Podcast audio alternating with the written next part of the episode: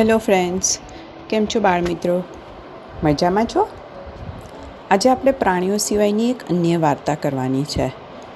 આ વાર્તા છે તો પંચતંત્રની જ તે, પણ તેમાં એક માણસની વાત છે.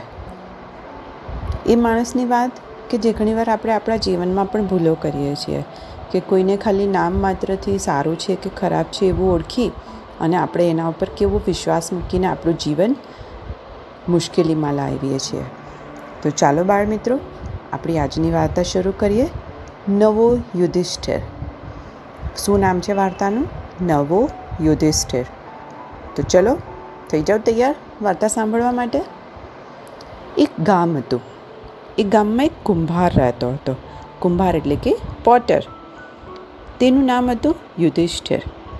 એક દિવસ રાત્રે તે થોડો દારૂ પી અને નશાની હાલતમાં લથડતો લથડતો ઘરે આવ્યો. અને ઓચિંતો ફૂટેલા માટલાના ઢગલામાં પડ્યો. માટલાના ઢગલામાં પડતા એક ગળાનો તૂટલો કાટલો એના કપાળમાં પેસી ગયો. બિચારા કુંભારના કપાળમાંથી તો એકદમ લોહી નીકળવા માંડ્યો. ઘણા બધા ઔષધિઓ કર્યા, દવા કરી, પાટા બાંધ્યા, પણ પેલો કપાળમાં જે ઊંડો ઘા પડી ગયો હતો, એ ત્યાં નિશાન બનીને રહી ગયો. હવે બન્યું એવું કે એકવાર ગામમાં દુકાળ પડ્યો.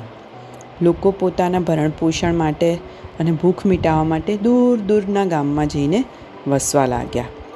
એમ એક ભરવાડ પર કુંભાર પણ નીકળી ગયો. જતાં જતાં એક નગર આવ્યું. નગરમાં જોયું કે અહીંનો રાજા થોડા સૈનિકોની ભરતી કરે છે. તેથી એ યુધિષ્ઠિર પણ સૈનિકની ભરતીમાં પેસી ગયો. રાજાએ આ નવા સૈનિકના કપાળમાં પેલો ઘા જોયો. અને ઘા જોઈને રાજાએ માન્યું કે આ તો બહુ મોટો લડવૈયો લાગે છે. એણે એને પોતાની પાસે અંગરક્ષક તરીકે રાખી દીધો.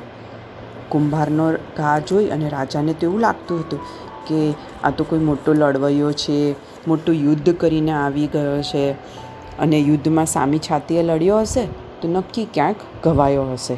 નામ પણ એટલું મોટું છે જે મહાભારતમાં યુધિષ્ઠિર યોદ્ધા હતો એ ખૂબ જ આદર્શ યોદ્ધા હતો, એવું જ નામ છે એનું, તો આ પણ એવો જ મહાન યુધિષ્ઠિર જેવો હશે.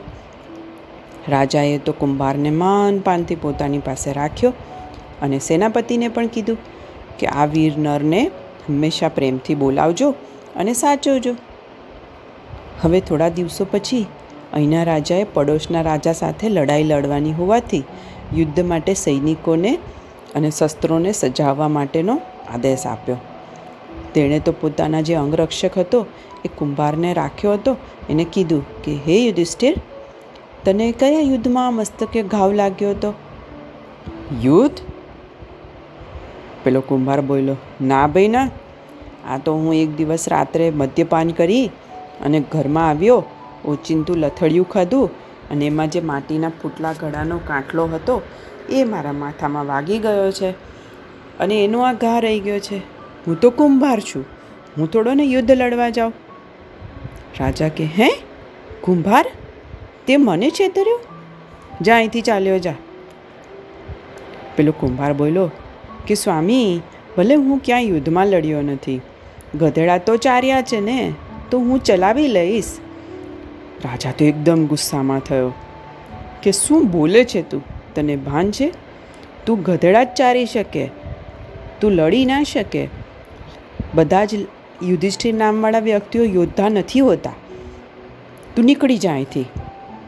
દરેકનું નામ યુધિષ્ઠિર હોય તો એ થોડું ને વિદ્વાન હોય, વીર હોય, હંમેશા દેખાવે સુંદર હોય, પણ જે કુળમાં ગધેડા જ ચારેલા હોય એ થોડાને કોઈ હાથીને મારી શકે? માટે તું અહીંથી તુરંત જ જતો રહે.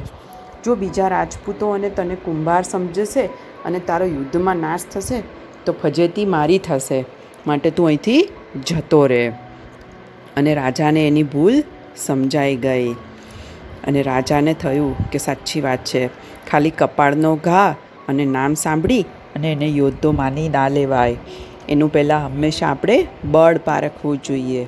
પછી જ એને આપણે આપણા સૈન્યમાં સમાવેશ કરવો જોઈએ. બરાબર ને બાળ મિત્રો? ઘણીવાર આપણને એવું થાય કે આપણા મિત્રોનું કેટલું સુંદર નામ છે યા તો જે વ્યક્તિને કોઈને જોયું ના હોય, એના વિશે આપણે અનુમાન કે ધારણા લગાવી બેસીએ છીએ. એવું ના હોવું જોઈએ.